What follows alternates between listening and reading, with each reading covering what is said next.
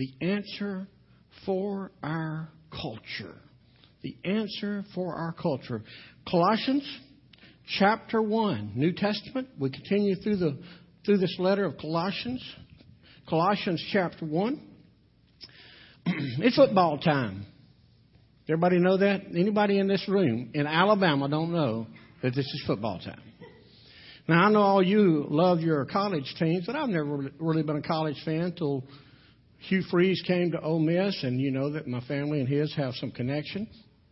But I am a professional fan. In fact, we've been we've had a fantasy league for the last uh, six years, seven years, and and they always tease me that I'll choose everybody on my fantasy team from the New Orleans Saints because everybody knows that I'm a New Orleans Saints fan. But now let me just tell you, the Saints have had a tough time this year.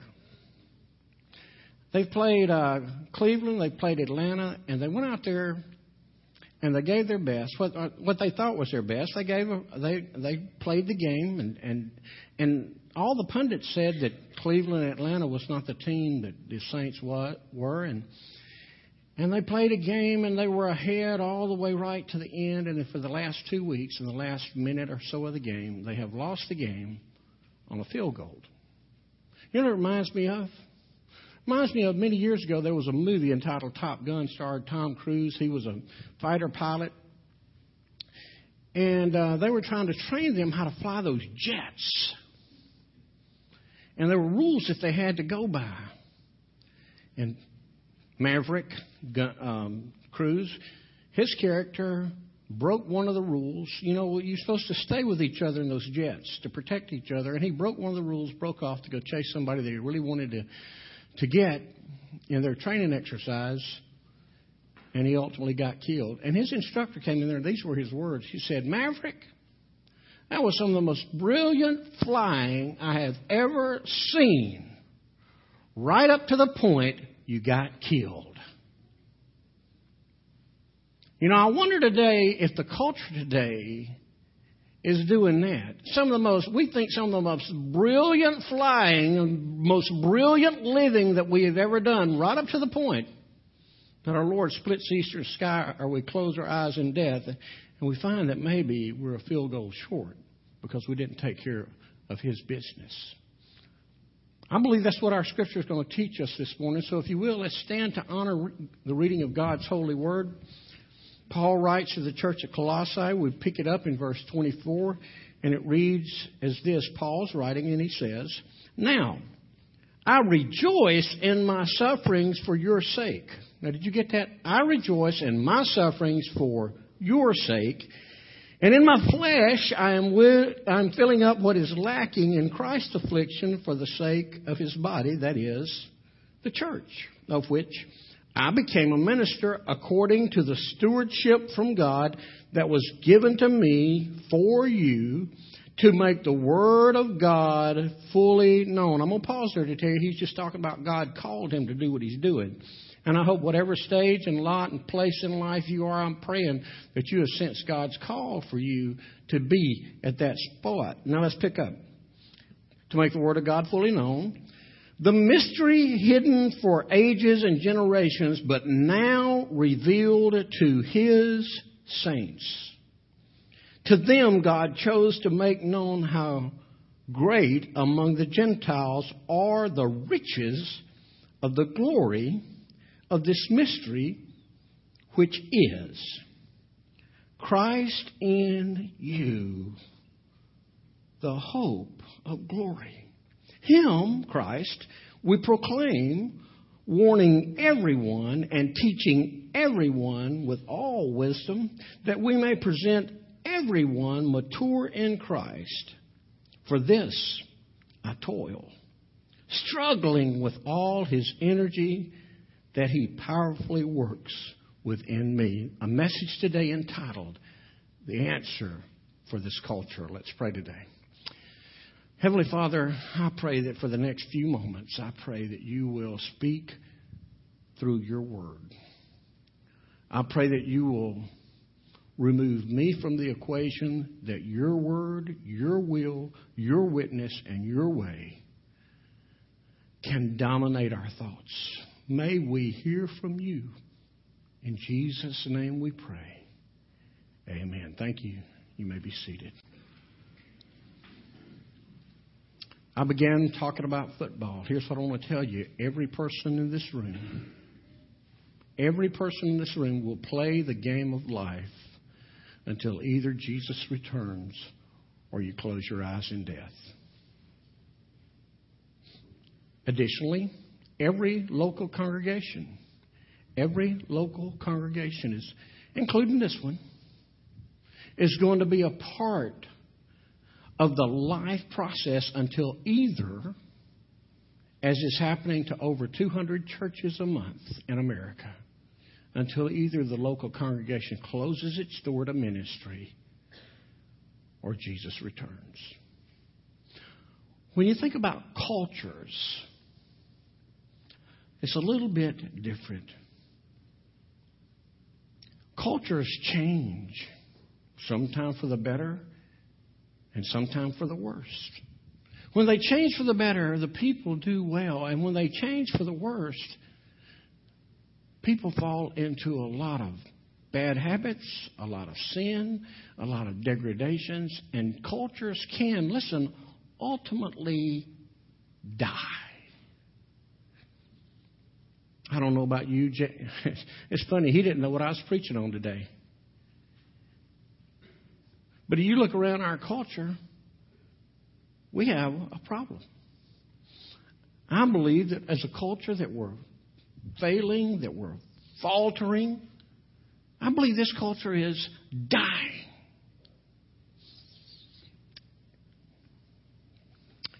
It's easy to look at my granddaughter, whom you know so well, Piper, eight years old, and get a lump in my throat and mist in my eyes and chills down my spine when I consider that if this culture continues on the on the same track the next 40 years, like it has the last 40 years, that when she gets ready, or old enough that what we know to graduate from high school, we may not even have a country. You say, Brother Jerry, aren't you overreacting a little bit? Well, really, let's let's just let's. I'm going to take just a few minutes of our time this morning to build a case that I'm not overreacting. I mean, ISIS is a whole new threat.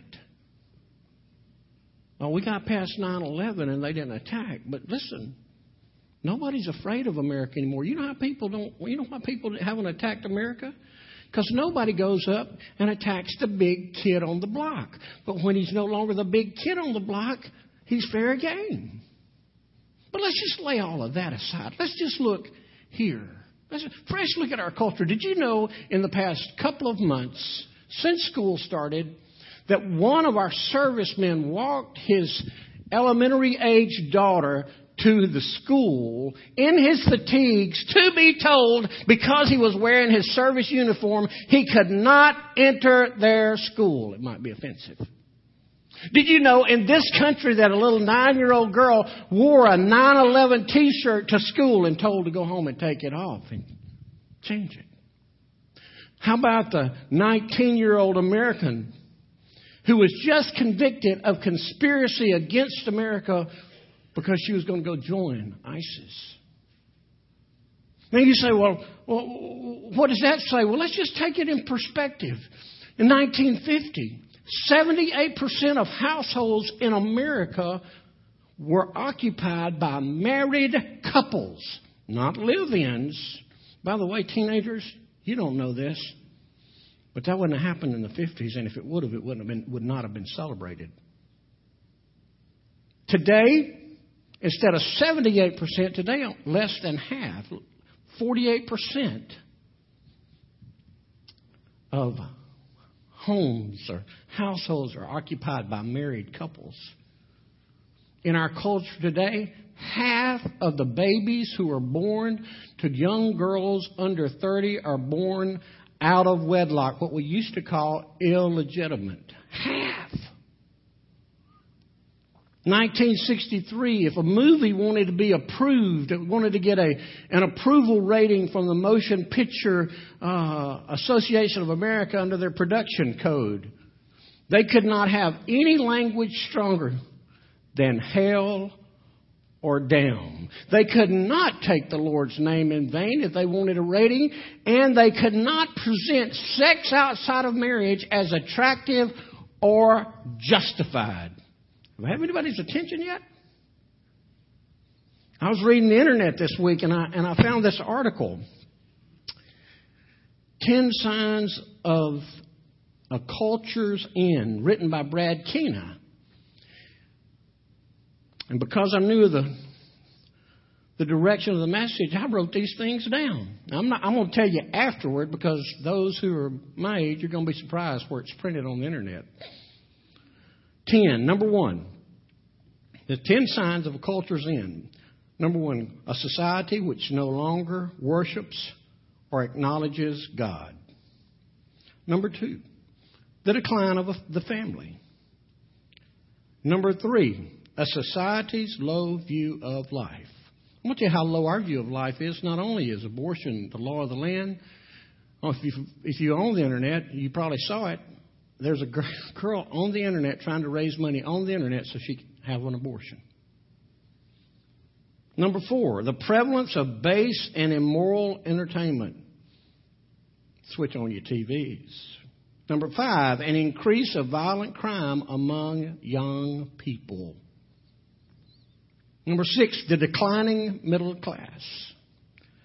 Number seven, an insolvent government. That would be that would be funny if it was not so sad. May I just say this to you? Deborah's sitting here this morning. Glad to have her back well and here.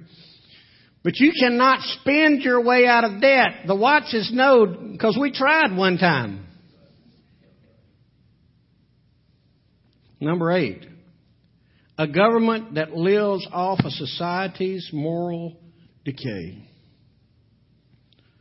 Number nine, the ruling class loses its will. And number ten, the people fail to see what's happening. You want more? Is that enough? Surely was for me.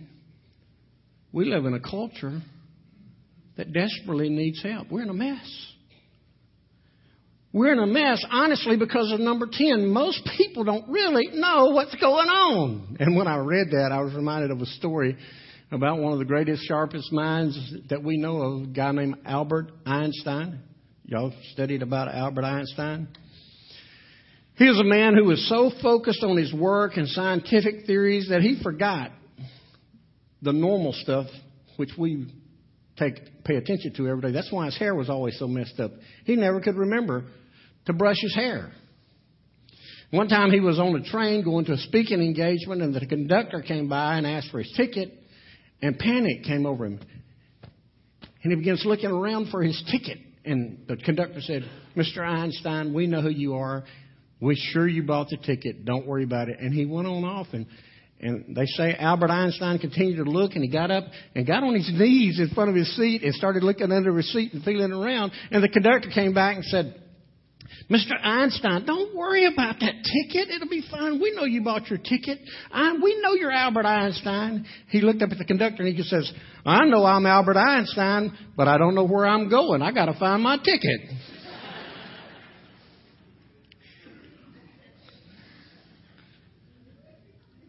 I dare say it seems today that as a culture, we really don't know where we're going. We might think we know who we are. We focus on the here and now. But I want to suggest to you, I want to submit to you that the answer for our culture is not in the here and now, unless it's in this here and now. When we look at our scripture, Paul speaks of a lot of things. He talks about suffering. He talks about affliction. He talks about his calling. He talks about his message. He talks about a hope. But I believe that in our text today is the answer for this culture. And I believe in this room, if we could discover the answer for this culture, it would not only be worth the price of admission, it would change our lives. By the way, price of admission, you know, part of what we do is we give. We don't give to the preacher. We shouldn't give to the church. We should give to the Lord. Every time I mention that, I'm reminded of the little of the family that went to church one Sunday, and on the way home, the uh, daddy was just telling all the things that was wrong with service. Music's too loud. It's too long. That preacher never knew when to shut up. Little boy from the back seat said, "Yeah, but Dad, it was a pretty good show for a dollar, wasn't it?"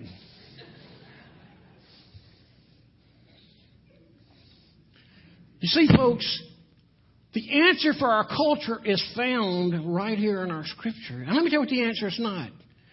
Our answer for this culture is not found in, in politics. It's not found in power. It's not found in finances. It's not found in economy. It's not found in protest. It's not found, honestly, in any other human proposal. Last week, and I'll remind you of this because I know everybody could just tell me if I said what was the title of the message last week. And the title of the message was Looking in the Right Place. And the scripture made an argument, and we did last Sunday morning, that if we're going to look in the right place for the answers to life, we're going to look up and we're going to see Jesus, the image of the invisible God, and then we're going to look inside.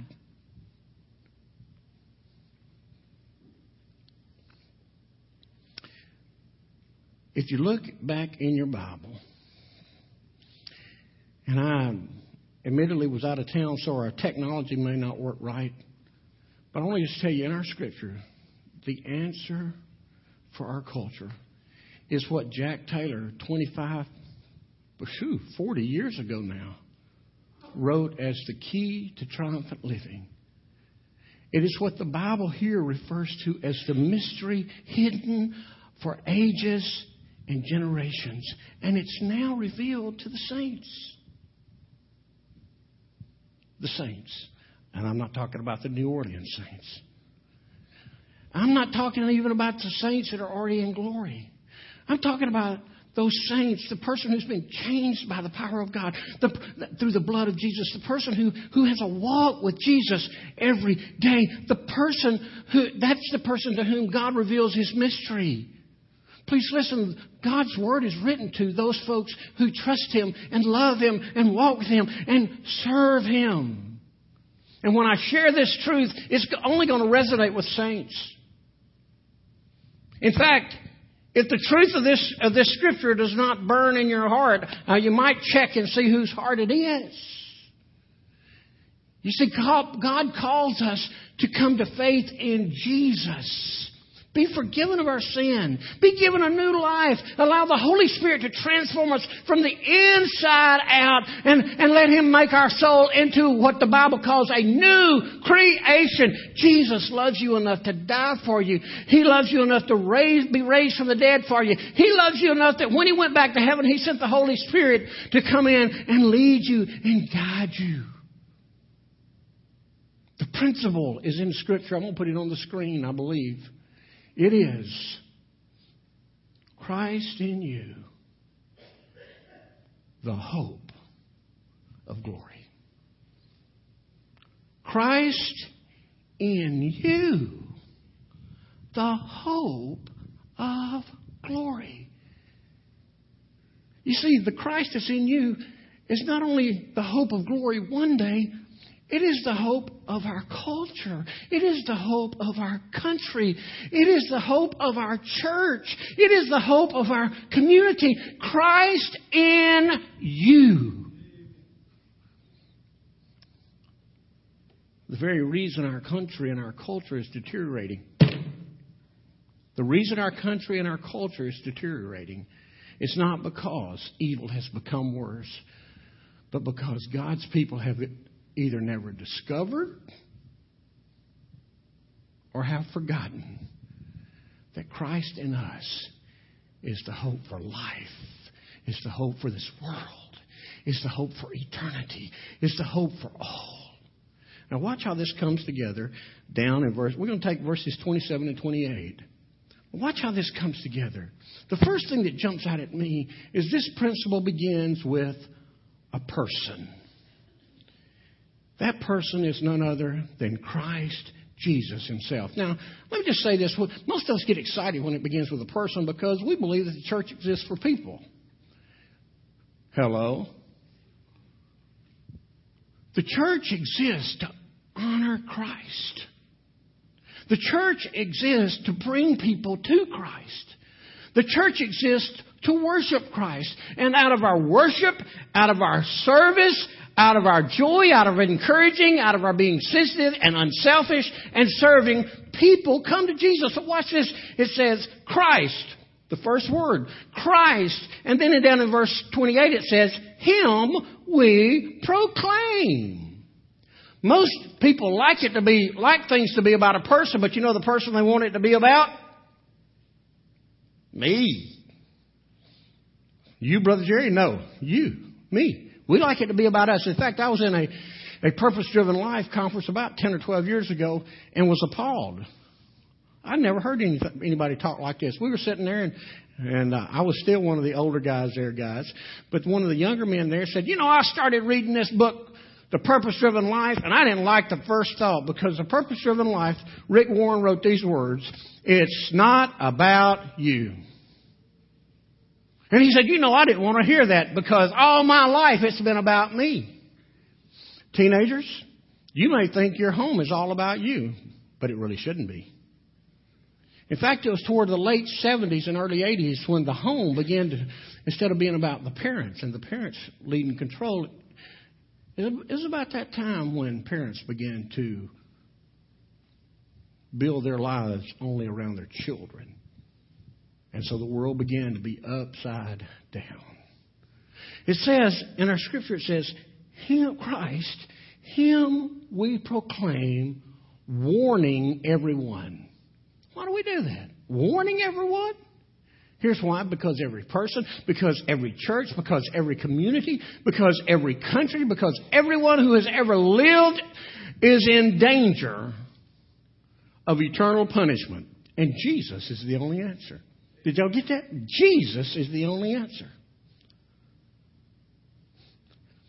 We proclaim Jesus because He's the one that offers salvation. He's the one that offers being saved from eternal damnation. He's the one that offers a promise of life, of fullness. He is the one that, that can be the answer to everything that comes your way. This Jesus, being a Jesus church, joyful, encouraging, sensitive, unselfish, and serving, should be the characteristics that people see from us because Jesus is the way, He is the truth, and He is the life.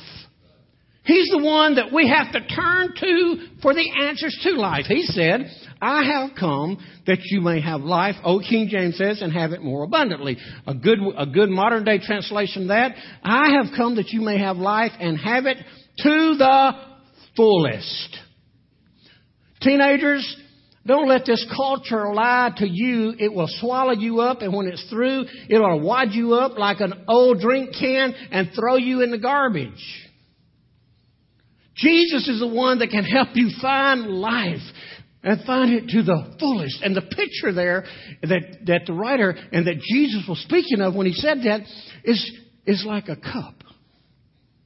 Have you ever been pouring liquid? It don't matter. Coffee, tea, water, anything into a cup, and you got distracted. Oh, wait a second. All of you are too self righteous to admit that. You know what happens when that cup gets full? It overflows. That's the picture. He came so that we could have life overflowing. The answer to this culture's dilemma is God's people being filled to the brim with the Holy Spirit of God spilling out on this culture. So that the culture could, could drink, this culture who is thirsty and has parched dry, parched lips, that they can drink of the living water of Jesus. Jesus is the place that we start. He's the answer. Brother Jerry, do you think he can solve our financial problems? Let me tell you what he can do. He can, he can solve the root problem. Our financial problems, while they are problems, they're not the root problems. The root problem is our heart. The root problem comes from inside. Listen, folks, Jesus is the answer. If you're not convinced of that, you're not convinced of Jesus. He can, he can solve our society's problems. Guess what? If Jesus is the answer, here's the good news. Here's the good news for us. We possess what is needed in this world. Can I say that again? You don't seem excited about that. We possess what is needed in this world, and we offer what no one else can offer. Did you get that? Jesus Christ, the Holy One, God's only Son, the baby in a manger, the crucified one, the risen one, the ascended one, the saving one, the Holy One, and the one who there is like no other. He is the hope for our culture. Man, is that good? We're on the winning team. But here's the stinging truth.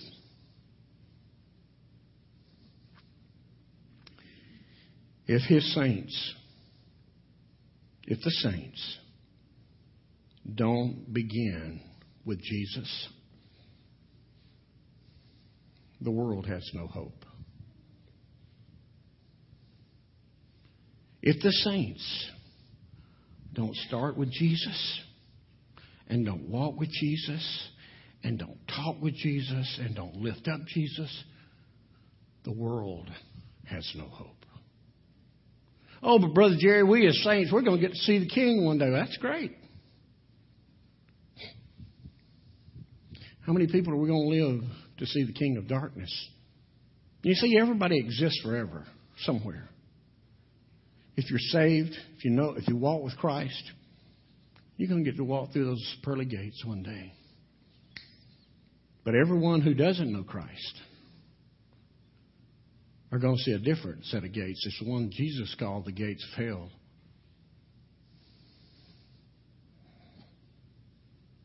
I want you to think about something before I move forward. Who is it that God has put into your life for the purpose of being introduced to Jesus.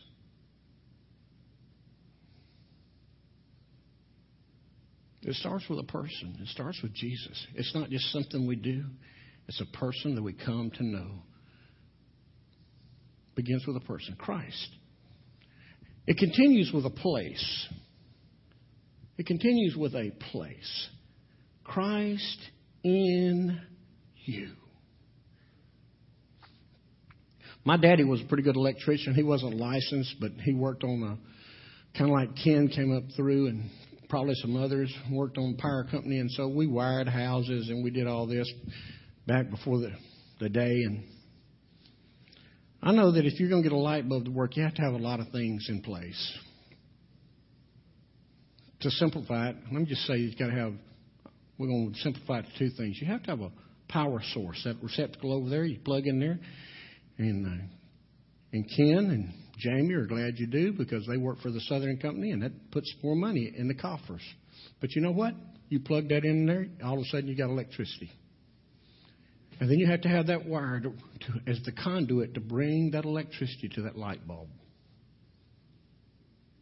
And you can have that light bulb all you want. You stick it in your mouth, you can hang it in your ear, you set it on your forehead, you can do whatever you want to. It's not going to work until you get electricity to it. Here's the deal, guys. The source of power for which we long, the source of power that we so desperately need, is found with Christ being in us. In us. When he ascended to heaven, when Jesus ascended to heaven, he promised to send us a, a comforter. He promised to send a, uh, a, what's called a paraclete, and that para means one to stand alongside. He promised to send us a helper. He promised to send us a companion. And when we realize that when we receive Jesus, that the Holy Spirit of God comes and takes residence in our life, and we begin to seek His counsel, we begin to seek His help, we begin to seek His will, you know what will happen? Life will get exciting. It'll be fun. Oliver B. Greene, one of the great old preachers. I used to love hear Oliver pre- preach on on uh, uh, the radio. He could, you could just hear him spitting for uh, eight or ten foot, just as he is doing the introductions to his message. Man, he, he preached up a storm, but this is one of the statements that he said. He said, Few believers realize how close Christ and the Christians are connected. I want to say this to everybody in this room. No matter who you are, no matter what you've done, no matter where you've been, if you've trusted Christ, if you've exercised faith in Christ, if, if you are trusting Him through His shed blood, if you've received Him by faith, then you have received, as preachers of the old said, baptized. You have been filled, baptized with the Holy Spirit of God. And the living Christ is in you. Brother Jerry, I never heard that. Isn't that Pentecostal? No, I don't care whether it's Pentecostal or Presbymania or Baptist or whatever. It's Bible. When He is in us, the power leaks out. That's good because, because the outcome of this relationship, as we read down here, is that we teach everyone with all wisdom. Now, how do we get all wisdom? Because the Holy Spirit comes and He teaches us. That means we teach, we instruct, we disciple, we win. We share, we tell people about Jesus, we make people have the path to come to know Jesus. It's an exciting way of life when it's lived out. You remember me talking about when Jesus said, I've come that you may have life and have it with fullness. And I compared it to a to a glass. How many of you remember the old Sunday lunches with the tablecloth and the fine china? How many of you remember that? Have you ever been at one of those tables with that nice tablecloth and one of the kids spilled tea? Have you ever tried to get away from that tea? You can't get away. It doesn't matter where you go, it's going to get you before you get away from the table. Did you know that's exactly what it's like when the Holy Spirit of God fills us up? That tea's coming across that table and it's going to get you. And most of the time, what happens is we think, oh, they spilled it down there, so I'm good down here. But they don't. We don't know that that tea has a mind of its own and it's going to get the person furthest away. You know what the truth is? That's what happens when the Spirit of God takes over a person. He's not just with us. The Spirit of God is not just with us. The Scripture says He is in us. And He is in us and He's empowering to do what He wants us to do. That's the hope of the culture, that God's people get so filled with the Spirit of God that like a glass of tea overflowing, that we're overflowing all around us. It begins with a person. The person is Jesus. It, it continues with a place that's in you, Christ in you. And it concludes with a focus on a promise. On a promise. And that promise is the hope of glory. So review it. Christ. It begins with a person, Christ. It continues with a place in you. And it focuses on a promise the hope of glory. Now I know, listen, teenagers, don't don't lose me here because I know that old people like to talk about glory because we, we old people we're closer to glory than we are here. Okay, we got more friends in glory than we have here, but that's not simply what it's talking about. You know, we talk about glory. The older people think about the New Jerusalem, Beulah land, or uh, um, heaven, or paradise, and that's the case. But here's the truth the hope which is used in this scripture does not necessarily mean on the outside chance. It doesn't, it doesn't mean on the possibility of. Rather, this hope is the anticipation of what can and will happen. It's the expectation, the confident expectation. It's the confidence of the answer. And guess what? When Christ really gets in us, It becomes the hope of glory, and we may know what it is to have a little glory here. We may know what it's like to live with glory and in glory. What would it be like? Just think with me a second. Could you just kind of put it in park and think? What would it be like to live in a culture that was like Jesus?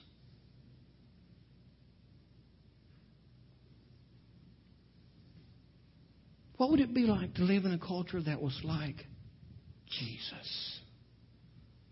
What would, what would it be like to be able to trust your friends implicitly? What would it be like to trust strangers implicitly because you knew they belonged to Jesus?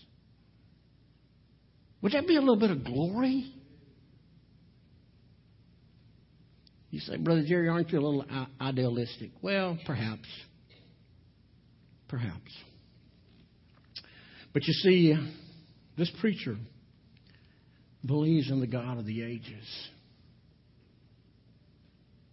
He believes that the God of the ages is a God who does not come into a life and leave it like it is. I don't know if that's the God that you think Jehovah is, but listen, the God that I know simply cannot enter a life and not change it.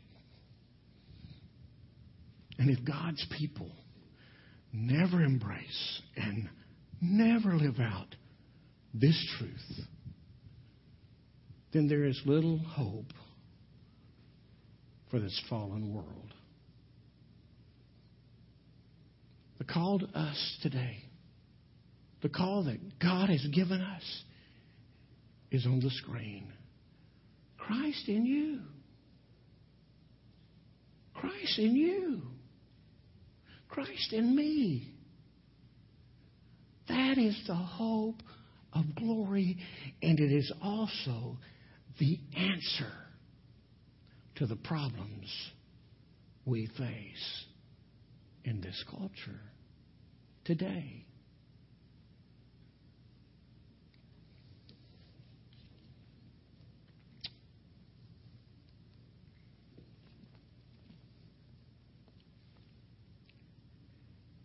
And it begins